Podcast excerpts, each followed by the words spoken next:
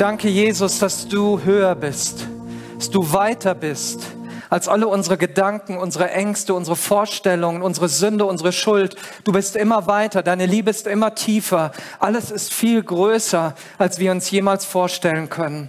Du bist der Anfang, du bist das Ende, du bist die Erlösung, du bist unser Leben, du bist mein Leben. Jesus, du bist alles und danke, dass du gekommen bist aus dieser Höhe zu uns in diese Tiefe hinein. Du warst da oben, aber du bist runtergekommen zu uns, um uns zu erlösen, zu retten, uns die Hand zu reichen. Danke für diesen Gottesdienst, Jesus. Danke für deine Gegenwart. Danke für dein Werk, das du an uns tust. Amen. Ja, wir haben einen so wunderbaren Jesus, der einzigartig ist und ich bin einfach begeistert über das, was wir heute tun dürfen, dass wir Gottesdienst feiern, dass wir miteinander Jesus erleben, Jesus begegnen und ich wünsche dir, dass du heute wirklich so eine ganz tiefe und enge Begegnung mit Jesus Christus haben kannst. Und wenn du heute zum ersten Mal da bist, dann darfst du dich wirklich entspannen. Du darfst ja einfach sagen, hey Gott, wenn es dich wirklich gibt, wenn du da bist, dann zeig dich mir. Das darfst du beten. Ja, du darfst einfach beten, das, was du bist. Ihr seht hinter mir einen QR-Code und der ist auch auf euren Stühlen. Ihr könnt, wenn ihr wollt, das abscannen und dort das Predigtskript auf Deutsch, Englisch und auf Portugiesisch finden. Und äh, das ist gut, weil einige nicht so gut Deutsch sprechen und wir damit helfen, dass man der Predigt besser folgen kann. Also scan das oder auch wenn du online bist, darfst du gerne den Code scannen und der ist auch für dich gerade während dieses Gottesdienstes da. Wir freuen uns, dass du zugeschaltet hast und diese Predigt heute und diesen Gottesdienst miterlebst. Ja, wir haben eine Predigtserie gestartet und Benny hat letzte Woche schon ähm, begonnen damit und es geht um unsere Werte. Es geht um das, was uns ausmacht.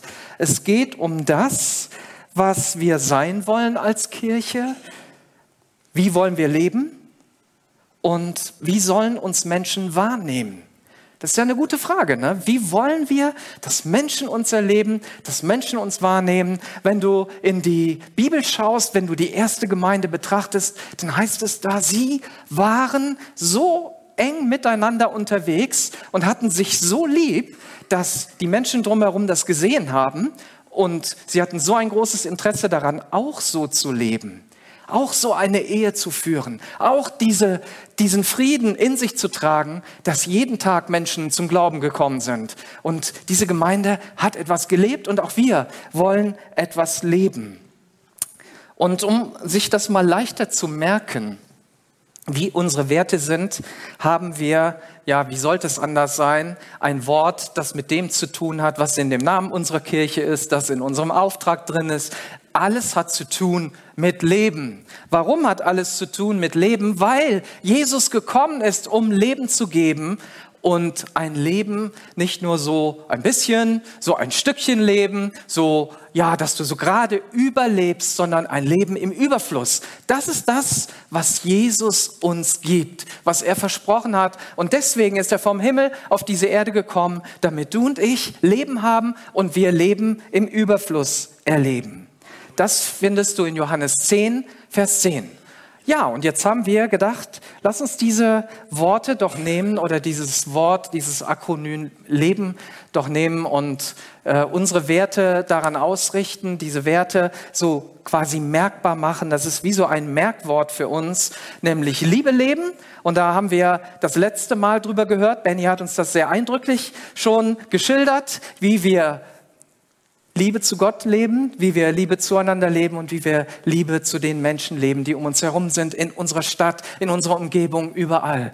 Und dann haben wir echt Leben, begeistert Leben, erleben und nach der Bibel leben. Und da wir der Reihenfolge nach durchgehen, kommt heute echt Leben. Was bedeutet es, echt zu leben? Ich glaube, dass wir als Gemeinde, dass wir als Christen Schaufenster sind. Wir sind ein Schaufenster dessen, was Gott in uns hineingelegt hat. In uns soll Leben zu sehen sein. In diesem Schaufenster soll Leben sein. Wenn jemand hier reinschaut, wenn jemand hier reinkommt in unsere Kirche, wenn jemand in deine Familie kommt, wenn jemand mit dir zu tun hat, dann sollst du ein Schaufenster sein, unsere Kirche ein Schaufenster des Lebens, das Jesus für uns gegeben hat. Und wenn du an so einem Schaufenster vorbeigehst, dann willst du ja nicht die schöne Deko kaufen. Du willst ja nicht die schöne Verpackung kaufen, sondern am Ende willst du das essen, willst du das erleben, was da auch ausgestellt ist. Du möchtest kein Fake oder keinen frommen Schein. Und es gibt genügend frommen Schein auf dieser Welt. Es gibt genügend Religionen, die uns etwas vorgaukeln und vorspielen und am Ende dann doch nicht das halten, was sie versprechen. Du möchtest doch am Ende immer etwas Reales in der Hand halten oder? Du willst doch nicht irgendwie ein Fake, irgendwie nur ein, stell dir vor, du gehst da vorbei und siehst da so einen schönen Kuchen an dieser Bäckerei und dann kaufst du diesen Kuchen und stellst fest, es ist alles nur Styropor. Wie schrecklich. Wie furchtbar. Wie enttäuscht bin ich, wenn ich dafür vielleicht 50 Euro oder mehr bezahlt habe für so einen schöne, schönen Kuchen und dann habe ich ein Stück Styropor vom Wert von irgendwie ein paar Cent ein bisschen bunt angepinselt, sieht nett aus. Und da kannst du nicht reinbeißen, da kannst du nichts essen, da kannst du nichts trinken, das schmeckt auch überhaupt nicht. Und deswegen sagt die Bibel uns im Alten Testament schon, im Psalm 34, Vers 9, schmeckt doch und seht, dass der Herr gut ist, dass er gütig ist. Wahres Glück findet der Mensch, der bei ihm Zuflucht sucht. Frage an dich. Hast du schon mal was gekauft? Bist du an einem Laden vorbeigegangen? Du hast etwas gekauft oder vielleicht im Internet. Im Internet haben wir ja auch so ein Schaufenster. Ne? Da ist dann der Online-Shop und da ist alles schön fotografiert und dann hast du das bestellt, du hast es gekauft und du hast es nachher bereut. Gibt's das? Bist auf die schöne Werbung oder den schönen Schein hereingefallen? Vielleicht hast du sogar eine Produktfälschung gekauft. Du hast gedacht, du hättest die echten Adidas-Schuhe, aber in Wirklichkeit war es nur ein billiger Fake. Es sah so toll aus, es war sogar günstig, aber leider hat es nicht das gehalten, was es versprochen hat. Manchmal kaufen wir auch bewusst Fakes. Ne? Ich war einige Male in China und da habe ich tatsächlich mal einen Stift gekauft von einer sehr renommierten Marke zum Preis von umgerechnet einem Euro.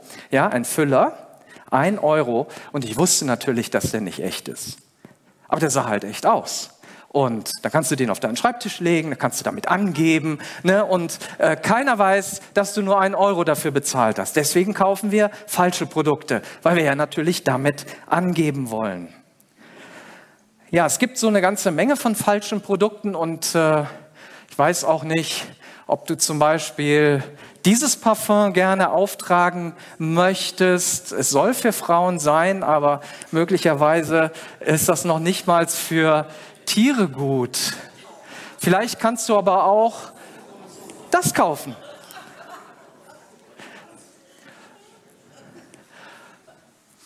Oder du holst dir diese Schuhe, die sind wirklich toll. Dieser Rucksack hat auch wirklich Qualität und es ist deutlich, hier kaufst du das Original, auf jeden Fall. Aber vielleicht bist du nicht so ein Adidas-Fan, sondern mehr ein Mike, äh, sorry, Nike-Fan äh, und nicht Mikey, ne? Ja, sondern ja, dann äh, kauf doch solche Schuhe. Oder vielleicht äh, magst du die neue Pepsi oder das neue Red Bull ja, diesen Fruit Drink. Ich wusste noch gar nicht, dass Red Bull wirklich ein Fruit Drink ist. Normalerweise ist es ja ein Energy Drink. Ja, und äh, für die Freunde des schnellen Essens habe ich auch was gefunden. Vielleicht äh, wollen wir dort einkehren. Äh, wenn du in Asien unterwegs bist, wirst du sowas immer wieder finden. Und äh, wir waren mal ähm, in, äh, in der Karibik und sind dort am Strand bei den Ständen vorbeigegangen und dann war auf einmal Aldi da. Da war ein echtes Aldi-Schild, aber natürlich nicht die wahren Aldi-Produkte. Ja, also da ist es relativ einfach festzustellen, dass das jetzt nicht das Original ist.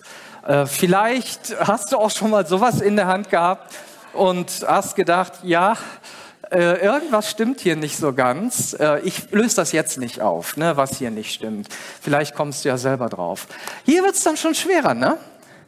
Was ist denn jetzt richtig, A oder B? Haha, genau, du sagst, A ist richtig. Ja, und äh, muss dich enttäuschen, B ist richtig.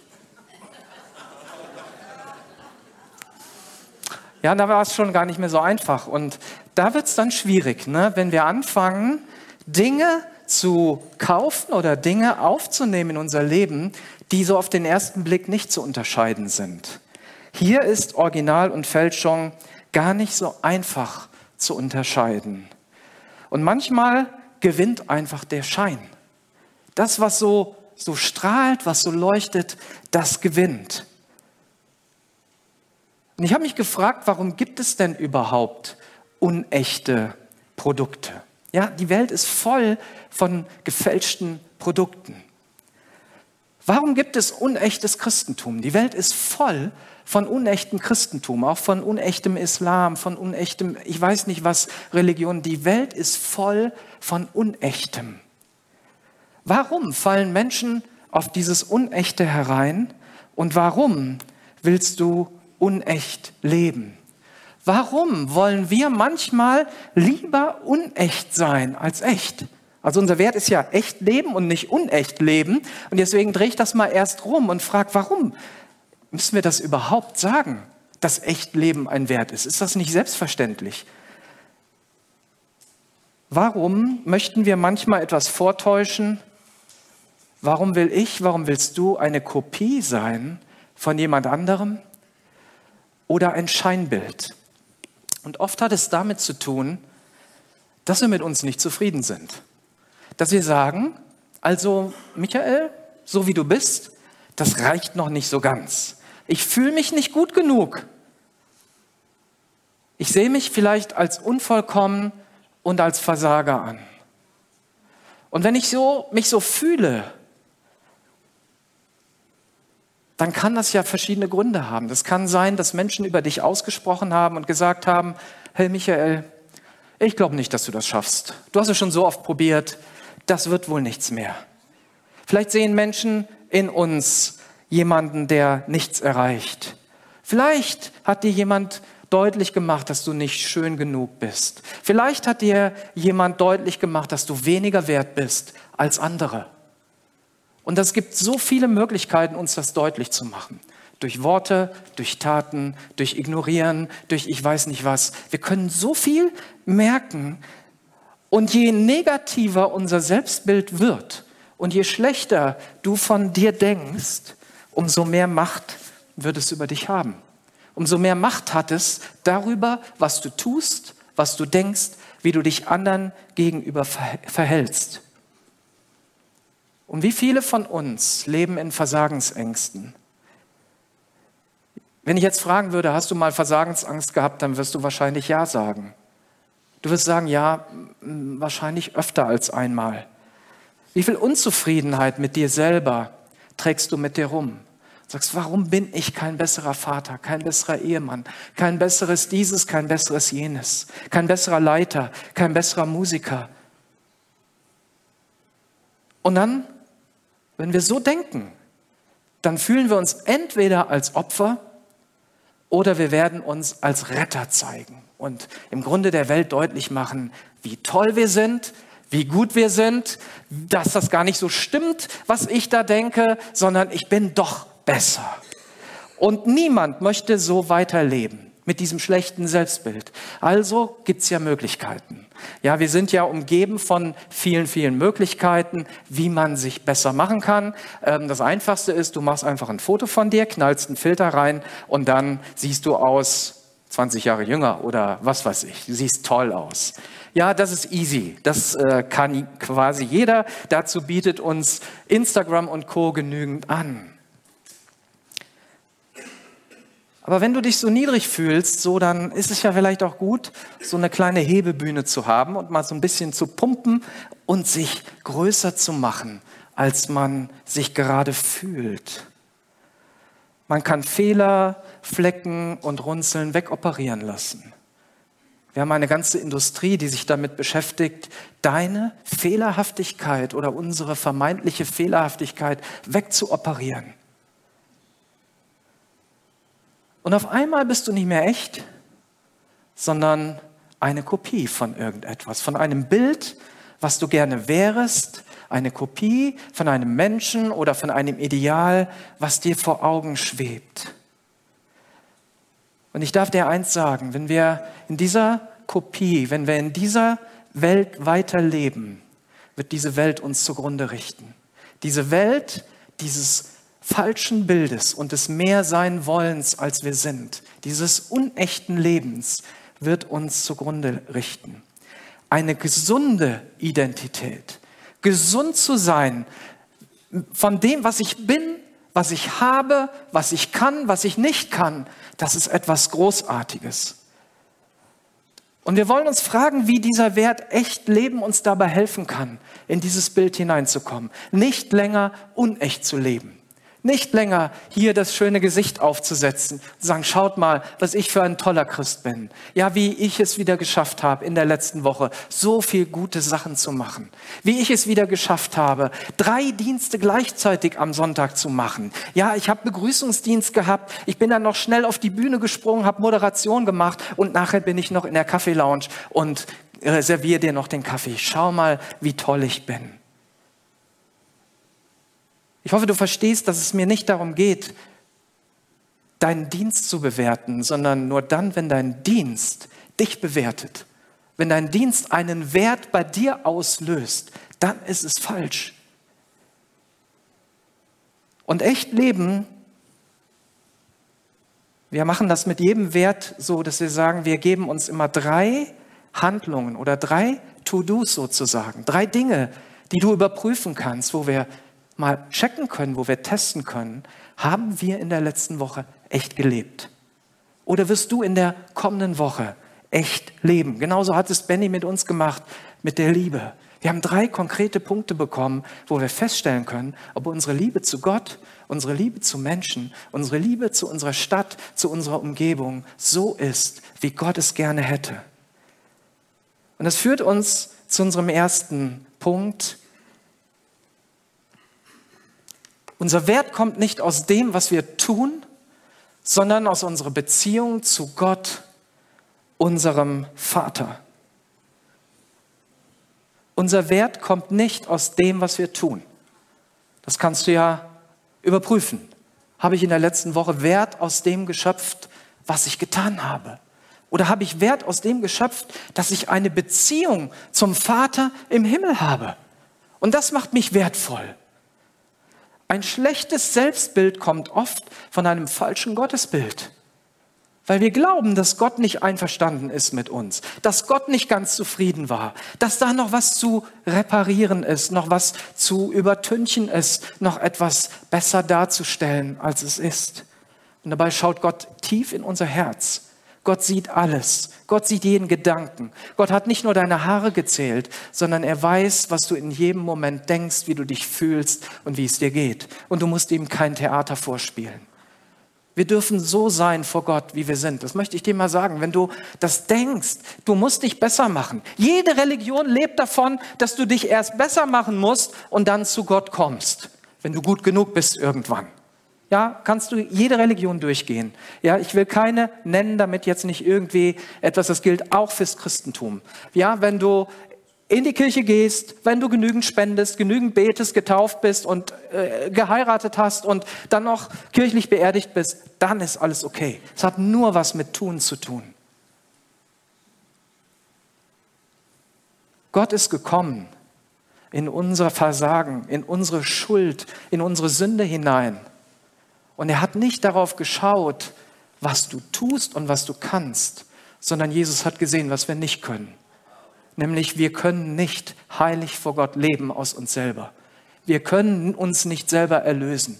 Du kannst nicht so gut leben, dass du am Ende Gott gefällst. Niemand wird Gott gefallen, sagt die Bibel. Wir alle haben gesündigt, aber er hat uns seinen Sohn geschenkt, damit wir durch ihn leben können. Und Jesus ist der einzige Weg, die einzige Wahrheit und das einzige Leben, das du gehen kannst, das du finden kannst.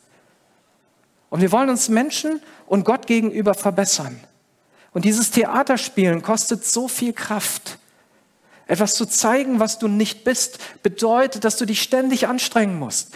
Das macht Religion aus. Du musst dich ständig anstrengen. Die Botschaft der Bibel ist, Gott hat sich angestrengt für uns. Gott hat alles getan, damit wir uns nicht mehr anstrengen können.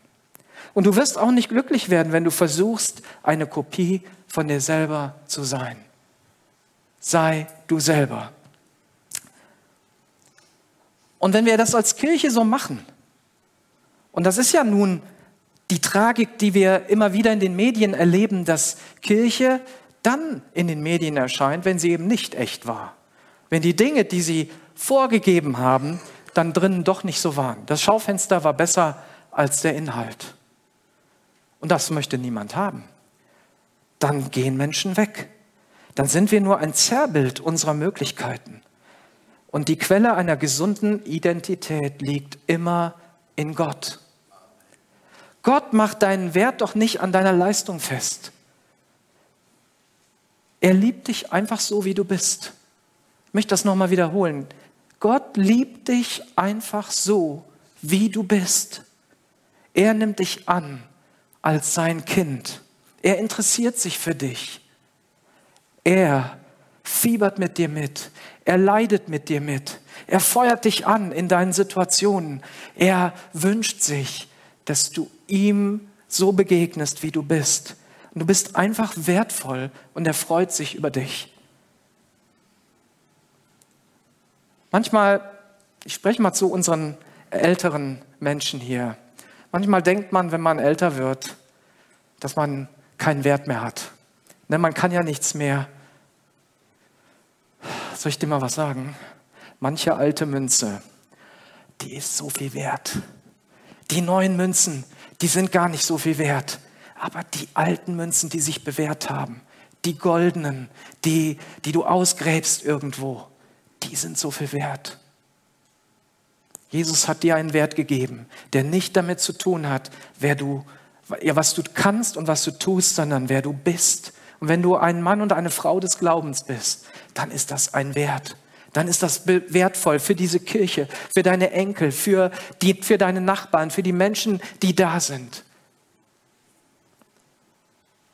Und was hat das alles mit Jesus zu tun? Jesus spielt die entscheidende Rolle. Am Kreuz hat er alle unsere Mängel beseitigt. Weißt du, am Kreuz ist die große OP passiert mit uns. Da hat Gott uns operiert. Da hat er das sündige Herz rausoperiert und hat uns ein neues Herz gegeben, ein erlöstes Herz, wenn du das willst. Sein Blut wäscht uns rein von allem Makel, von aller Sünde, von aller Schuld, von allem Versagen. Das ist die Botschaft der Bibel. Das ist der Kern. Der Paulus sagt, das ist das Evangelium, das ich predige. Das Evangelium vom Kreuz. Da, wo Jesus drangehangen hat, damit wir durch ihn leben können. Gott fand dich so kostbar, dass er sich selber für dich geopfert hat. So viel Wert hast du für ihn. So viel bedeutest du Gott. Gott gibt sein Wertvollstes, seinen Sohn, und gibt ihn für dich. Er hat dich erkauft und damit ist unser Wert nochmal ins Unermessliche gestiegen. Stell dir vor, du gehörst Gott. Du bist die Münze. Du bist der lebendige Baustein. Du bist der Mensch, der Gott gehört. Du bist derjenige, den er niemals aufgibt, sondern für den er alles tut, dich auch wieder zu suchen, wenn du dich auf dem Weg entfernt hast, wenn du weggegangen bist. Vielleicht sitzt du hier und sagst, ja, das, das war mal so. Früher war ich mal so gut und, und bin mit Jesus gegangen, aber jetzt nicht mehr. Hey, der lebendige Gott findet dich so wertvoll, er sucht dich immer noch. Und wenn du das nicht glauben kannst, und es ist manchmal schwer, das zu glauben, dass Gott uns so bedingungslos liebt. Dann hilft uns die Bibel. Weil die Bibel ist das Buch, das alle Lüge aufdeckt. Auch die Lüge in deinem Kopf, das sich gegen alle Unwahrheiten stellt und immer immer und immer wieder die Wahrheit Gottes rauslässt und immer wieder die Wahrheit Gottes weitergibt. Stimmt das? Die Bibel ist das Buch, das voller Wahrheit ist. Wahrheit Gottes. Und meine Bibel sagt zum Beispiel Folgendes im Epheser 2. Doch Gottes Erbarmen ist unbegreiflich groß. Wir waren aufgrund unserer Verfehlungen tot, aber er hat uns so sehr geliebt, dass er uns zusammen mit Christus lebendig gemacht hat. Ja, es ist nichts als Gnade, dass ihr gerettet seid. Zusammen mit Jesus Christus hat er uns vom Tod auferweckt und zusammen mit ihm hat er uns schon jetzt einen Platz in der himmlischen Welt gegeben, weil wir mit Jesus Christus verbunden sind. Und Vers 19, ihr seid jetzt also nicht länger Fremde ohne Bürgerrecht, sondern seid zusammen mit allen anderen, ähm, zusammen mit allen anderen, die zu Gottes heiligen Volk gehören, Bürger des Himmels. Ihr gehört zu Gottes Haus, zu Gottes Familie. Und das möchte ich dir zusprechen heute. Wenn du Jesus Christus gehörst, dann gehörst du zu seiner Familie. Egal, ob du was Gutes tust, egal, ob du in dieser letzten Woche versagt hast oder nicht, egal, ob du dich gut genug fühlst oder nicht, du bist Gottes Familie. Lass uns das doch mal gemeinsam sagen. Ich bin Gottes Familie. Ich bin Gottes Familie. Das ist so gut. Lass uns das einfach mal sagen. Und wahrscheinlich äh, sagen deine Gefühle gerade was anderes, aber ähm, die Wahrheit steht auch über unseren Gefühlen. Irgendwann mal erreicht die Wahrheit unser Herz. Dann triffst du Entscheidungen. Und aus diesen Entscheidungen heraus werden auch Gefühle verbessert. Gute Entscheidungen bringen immer gute Gefühle im Schlepptau mit. Weißt du das? Wenn du eine gute Frau gefunden hast, dann kommen irgendwann gute Gefühle. Glaub mir. Ja, wenn du irgendwie ein schönes Haus gefunden hast oder ein schönes Auto, dann kommen irgendwann gute Gefühle. Ja, das ist so. Ich lese mal weiter aus dem Epheserbrief, um uns so ein paar kleine Wahrheiten zu geben. Epheser 5, 27. Seine Absicht war es, die Gottesgemeinde sozusagen für sich selbst so wunderbar und herrlich werden zu lassen, dass sie keine Flecken oder Falten oder sonst irgendetwas Ähnliches hat, sondern dass sie heilig und ohne irgendeinen Fehler ist. Wow. Weißt du, von wem Gott hier gerade redet? Weißt du, von wem die Bibel hier gerade redet? Von der Gemeinde. Und wer ist die Gemeinde? Ja, wir sind das. Und deswegen darfst du das für dich in Anspruch nehmen. Gott sieht nicht deine Flecken und deine Runzeln und deine, dein Versagen. Gott sieht dich. Er sieht das Wertvolle in dir. Wir sind die Gemeinde und wir dürfen so sein. Wir wollen so sein. Und deswegen gehe ich mal weiter. Die zweite Sache, die du überprüfen kannst, ist nicht nur, ob du wirklich in Gott gewurzelt bist und ob du deine Identität aus Gott holst, sondern wir spielen kein frommes Theater, sondern wir leben transparent und ehrlich. Wenn ich ein gesundes Gottesbild habe und ein gesundes Selbstbild, dann kann ich ehrlich werden. Wenn ich das nicht habe, fällt mir das sehr schwer. Das erste ist die Voraussetzung, ja, das ist unsere Connection mit Gott. Und jetzt geht es darum, wie wir unseren Mitmenschen begegnen. Ich weiß doch, dass ich nicht fehlerfrei bin. Und wenn ich meine Fehler eingestehen kann, dann kann ich echt sein. In meiner Ehe, in meinem Beruf und hier in der Kirche. Und deswegen möchte ich kein Theater spielen. Ich möchte transparent leben. Ich möchte lernbereit sein, zu lernen, wo ich Dinge nicht richtig mache. Ich möchte Feedback geben und Feedback empfangen. Ich glaube, dass wir das mehr brauchen hier in unserer Kirche, dass wir uns Feedback geben. Feedback im Sinne von, hey, ich sehe etwas in dir, was du besser machen kannst. Das kannst du besser. Nicht, das hast du schlecht gemacht, sondern du kannst da etwas lernen und etwas besser machen. Und ich möchte an mir arbeiten. Und das gilt auch, wenn ich der Pastor bin. Ich kann genauso Theater spielen wie du. Ja, wir alle haben einen eingebauten Theaterschauspieler in uns, der das voll drauf hat, gutes Theater zu spielen. Ich bin ein ganz normaler Mensch, so wie du. Wir alle haben mit denselben Herausforderungen zu tun. Und dann stelle ich fest, oh, da gibt es so Dinge in mir und in meiner Persönlichkeit, die sind vielleicht nicht so, wie Menschen sich das wünschen. Ja, einige wünschen sich einen charismatischen, warmherzigen Hirten, der ganz tief auf sie eingeht. Und dann weiß ich, weiß ich, dass ich das nicht leisten kann. Ich habe meine Stärken woanders. Und ich brauche Ergänzung. Das kann ich lernen. Ich kann lernen, dass diese Kirche warmherzige, charismatische Hirten braucht. Aber sie braucht auch andere Menschen und die Bibel beschreibt es so, dass die Gemeinde Apostel, Propheten, Evangelisten, Hirten und Lehrer braucht. Und alle haben sie andere Eigenschaften, sind andere Persönlichkeiten. Ich bin extrem sachorientiert. Hinter mir seht ihr ähm, vier Menschentypen. Übrigens, das ist so ein Teil von Next Step. Ich lade euch herzlich ein. Das wird ähm, der dritte Teil werden von Next Step, wo ihr so ein bisschen über euch lernt. Das ist immer sehr lustig und sehr gut. Ich bin komplett auf der grünen und auf der gelben Seite, also links, wo sachorientiert steht. Alles, komplett sachorientiert. Links ist alles, rechts ist nahezu nichts. Gar nichts bei mir. Das heißt, ich plane, ich bin zielgerichtet, ich bin direkt, ich bin effizient, ich bin präzise, bin systematisch und auch reserviert. Das heißt, wenn du mit mir zu tun hast, wirst du merken, dass ich reserviert bin.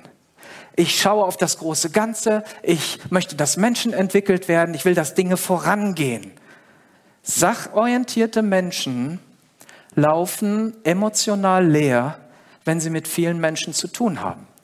Das heißt, ein sachorientierter Mensch, und das weiß ich von mir, muss sich vorher richtig auftanken, wenn er mit vielen Menschen zu tun hat. Der Menschenorientierte ist genau das Gegenteil. Der kann gar nicht genug kriegen von Menschen. Menschen sind für ihn das Lebenselixier und tanken ihn auf. Das ist wie eine Tankstelle. Und so sind wir unterschiedlich. Und die Frage ist, kannst du das annehmen, kann ich das annehmen? Und das bedeutet für mich ja etwas. Es bedeutet, wenn ich nicht menschenorientiert bin, was tue ich denn dann? Spiele ich jetzt Theater? Und ich habe für mich Entscheidungen getroffen und habe gesagt, ja, ich kenne meine Schwächen. Ich weiß, dass ich mit sachorientierten Dingen besser klarkomme als mit einzelnen Problemen vielleicht von Menschen oder Problemen einzelner Menschen. Ich bin nicht menschenorientiert von meiner Persönlichkeit her, aber ich orientiere mich an Menschen. Das kannst du machen. Dazu kann ich mich entscheiden. Ich bin nicht geduldig, aber ich übe mich in Geduld. Ich würde am liebsten alles selber machen, weil ich es eh am besten kann. Aber ich darf das meiste weitergeben. Das meiste, was hier entschieden wird in dieser Kirche, das meiste, was wir tun, entscheide nicht ich, tu nicht ich, sondern so viele wertvolle Menschen, die Verantwortung tragen.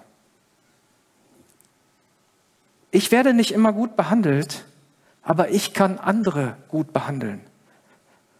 Gott will nicht, dass ich jemanden kopiere, irgendeinen Star aus dem Internet oder ein, ein Wunschbild, dann werde ich ein Zerrbild, sondern Gott möchte, dass ich der beste Michael bin, der ich sein kann. Hey, du sollst die beste Ingrid sein, der beste Benny sein, der beste Markus sein, der du sein kannst. Wir sollen die beste Live-Kirche sein, die wir sein können. Kein Theater spielen, sondern wir leben aus Gott, wir sehen unsere Fehler und ich darf für meine Fehler um Entschuldigung bitten, ich darf mich ergänzen lassen und ich darf auch zugeben, dass ich Dinge nicht so gut kann. Und wisst ihr, das macht es einfacher für, für uns alle, wenn wir so miteinander umgehen. Das macht es einfacher. Dass du weißt, ja, dem Michael ist nicht immer so leicht, aber okay, er gibt sich halt Mühe. Und das Dritte, was wir sein wollen, ist, wir sind mitfühlend und barmherzig, weil wir wissen, dass wir nicht perfekt sind. Barmherzigkeit ist eine Haltung, wo wir mitfühlen, wo wir uns um den anderen sorgen. Und diese Haltung ist immer begründet in Gott selbst, weil Gott ein mitfühlender und versorgender und sorgender Gott ist, der sich Sorgen macht um uns.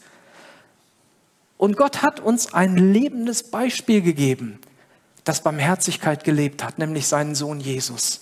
Jesus war ein lebendes Beispiel für die Barmherzigkeit Gottes. Und wir dürfen ebenso leben. Die Barmherzigkeit sieht nicht den Fehler im anderen. Ich meine, es ist ja einfach, immer die Fehler zu sehen, zu sagen, oh, Michael, das hast du mal wieder falsch gemacht und das kannst du nicht, sondern die Barmherzigkeit sieht die Not dahinter. Jesus hat die Menschen gesehen und er hat die auch gesehen, welche Fehler sie gemacht haben. Und dann hat er in ihr Herz geschaut und hat die Not gesehen.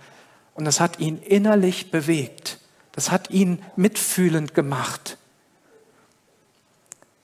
Und Jesus sieht das Potenzial dahinter. Wenn dieser Fehler geheilt wird, wenn diese Situation geheilt wird, die dahinter steckt, dann kann so viel Gutes passieren, so viel Großartiges geschehen. Und deswegen fordert uns die Bibel auf, ich bleibe heute mal viel beim Epheserbrief, Epheser 4, 32, seid vielmehr freundlich und barmherzig. Vergebt einander, so wie Gott euch durch Jesus Christus vergeben hat. Ich erlebe jeden Tag Vergebung, zum Beispiel von meiner Frau oder von meiner Tochter. Wenn ich vielleicht emotional erschöpft nach Hause komme, gerade jetzt im September war ich sehr viel unterwegs, manchmal eine ganze Woche nur mit Menschen zusammen und dann kommst du nach Hause und du bist einfach leer. Da ist nichts mehr, was noch geht. Und dann ist das nicht so einfach, mit mir umzugehen, bis ich wieder aufgeladen bin, bis wieder Energie da ist. Und da braucht es manchmal Vergebung. Wenn ich ungehalten reagiere, wenn ich Dinge sage, die, die mir nachher leid tun, dann brauche ich Vergebung. Und dann kann ich auch um Vergebung bitten. Ich habe das dann nicht verdient und das ist es eben. Wir haben nicht verdient, dass Gott uns vergibt und trotzdem tut er es. Und dann sagt er, weil ich das tue, sollst du es auch tun. Deshalb vergebt einander. Und zwar dann, wenn euch jemand Unrecht getan hat, nicht wenn das so einfach ist. Seid barmherzig. Und du kannst nur barmherzig leben, wenn die Barmherzigkeit Gottes in dir ist. Wenn du deine Identität aus Gott holst. Wenn Jesus in dir lebt, der Heilige Geist in dir lebt. Wenn du dich nicht aufpumpen musst und besser machen musst. Sondern wenn wir uns auf die Ebene des anderen begeben und sagen, ich bin auch nicht besser. Wenn ich runterkomme von der Bühne und zu Ulf gehe und sage, Ulf, es tut mir leid, was ich letztens gesagt habe. Es war jetzt fiktiv, aber ähm, das mussten wir auch schon tun. Das mussten wir tun.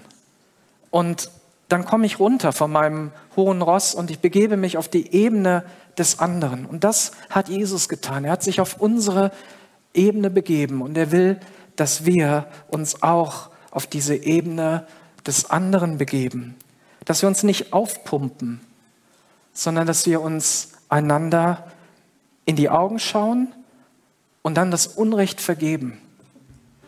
Unrecht vergeben heißt, ihr könnt, könnt gerne schon kommen, Unrecht vergeben heißt ein Leben in der Vergebung leben, weil Menschen werden dir unentwegt Unrechtes tun. Sie werden unentwegt schlecht über dich reden. Sie werden unentwegt irgendwelche Dinge tun, die nicht in Ordnung sind. Menschen werden Dinge tun, die dir wehtun. Und dann ist es nicht so leicht zu vergeben. Es schmerzt so. Und am liebsten würdest du demjenigen vielleicht wieder wehtun, eine runterhauen, dich rächen. Aber wenn wir sagen, wir wollen echt leben und wir wollen barmherzig leben, wir wollen mitfühlend leben, dann heißt das, dass ich meine ganze Hoffnung in Jesus setze, der mir vergeben hat. Und meine Hoffnung ist, dass ich die Kraft habe, um auch dir zu vergeben, wenn du mir Unrecht tust und umgedreht genauso. Wenn ich dir Unrecht tue, dass du mir vergeben kannst. Und gerade wenn du lange gelebt hast als Ehepartner, nebeneinander her vielleicht, und man hat sich viele, viele hässliche Dinge gesagt, dann sind so viele Verletzungen, so tiefe Gräben da. Da braucht es viel Vergebung. Vielleicht hat dein Chef dich jahrelang gequält und du hast so einen Hass auf ihn. Oder sind andere Menschen, dein Nachbar, der dich ständig verklagt und ich weiß nicht, welche Situation du erlebst, wo du sagst, hier lebe ich in Schmerzen. Wir wollen den barmherzigen Gott leben und selber Barmherzigkeit ausstrahlen. Und meine Hoffnung ist es, und unsere Hoffnung ist es, deswegen haben wir diesen Wert geprägt und sagen, das ist unser Wert. Wir wollen echt leben. Echtes Christsein, nicht nur so ein, ein Abziehbild, ein Zerrbild davon. Wir wollen das leben, weil das neues Leben gibt. Und ich würde sehr, sehr gerne für dich beten und für diejenigen, die vielleicht auch im Online dabei sind, aber die jetzt einfach sagen, ich, ich brauche ein neues Bild von Gott. Ich brauche ein neues Bild von mir. Ich brauche vielleicht auch ein neues Bild von meinen Mitmenschen. Da ist ein Zerrbild. Ich pumpe mich auf, ich mache mich besser, ich versuche mich besser darzustellen, als ich bin. Wir brauchen ein neues Bild. Und eins ist klar, das sagt uns das Wort Gottes im Hebräer 10, Vers 19. Liebe Brüder, liebe Schwestern, so können wir jetzt durch das Blut, das Jesus Christus am Kreuz für uns vergossen hat, frei und ungehindert ins Allerheiligste eintreten. Deine Eintrittskarte zu diesem neuen Leben und zu diesem authentischen Leben ist das Blut Jesu Christi, ist die Barmherzigkeit Gottes. Paulus sagt im Römerbrief, durch die Barmherzigkeit Gottes bitte ich euch, ist mein Appell an euch, gebt euren Körper als ein lebendiges Opfer für Gott hin. Und das ist auch mein Appell heute, dass wir uns hingeben als ein lebendiges Opfer für Gott. Und dann können wir aus diesem Opfer heraus, können wir anderen Menschen dienen. Ich würde sehr gerne für uns beten. Und wenn es dich betrifft, dann lass uns erstmal dieses Lied jetzt singen. Und ich möchte nach diesem Lied noch einmal mit dir beten, möchte einfach das, was dich gerade bewegt, auch vor Gott bringen, dass wir das gemeinsam vor Gott bringen, dass eine Veränderung geschieht in deinem Leben, dass du vielleicht Jesus annimmst, dass du dich aufmachst und sagst, ich werde nicht so weiterleben, sondern ich werde aus Gott heraus leben. Ich werde echt leben. Ich bete, dass wir einfach so zu Gott kommen, dann heb einfach deine Hände und ich sehe das dann als dein Zeichen und wir wollen gemeinsam zu Gott kommen. Jesus, ich rufe wirklich diese Freiheit aus über uns. Die Freiheit in dieser Echtheit zu leben, die du gegeben hast. Dein Evangelium ist nicht unecht. Dein Evangelium ist kein Plagiat. Dein Tod am Kreuz ist kein Plagiat, Herr, sondern es ist echt. Es ist das Göttliche, es ist das Reine, es ist das Vollkommene. Und dieses Vollkommene lege ich auf uns. Und ich danke dir, dass wir gegründet sein dürfen in dir und dass wir echte Menschen sein dürfen. Dass wir solche sein dürfen, zu denen du uns geschaffen hast. Dass wir mehr und mehr in das Bild kommen, was du für uns vorgesehen hast. Und jeder, der seine Hand hebt, jeder, der danach ruft, der sagt, ich möchte so leben, Herr, dem stehe bei. Herr, ich danke dir, dass du mit uns bist und dass dein Blut uns reinmacht von aller Sünde, dass alle Flecken und alle Runzeln gehen müssen und dass nichts übrig bleibt, sondern wir vor dir sind. Und wir dürfen so sein, Herr, wie du uns geschaffen hast und unser ganzes Potenzial leben. Danke dafür. Ich ehre dich. Gerade auch diejenigen, die heute das erste Mal vielleicht ihre Hände heben und sagen, Jesus, ich will dir begegnen. Herr, komm du in ihr Leben. Mach ihr Leben neu. Vergib ihre Schuld, ihre Sünde und lass sie wiedergeboren werden zu einer lebendigen Hoffnung, in die Familie Gottes hineinkommen und sagen können, ich gehöre Gott für Zeit und Ewigkeit. Amen.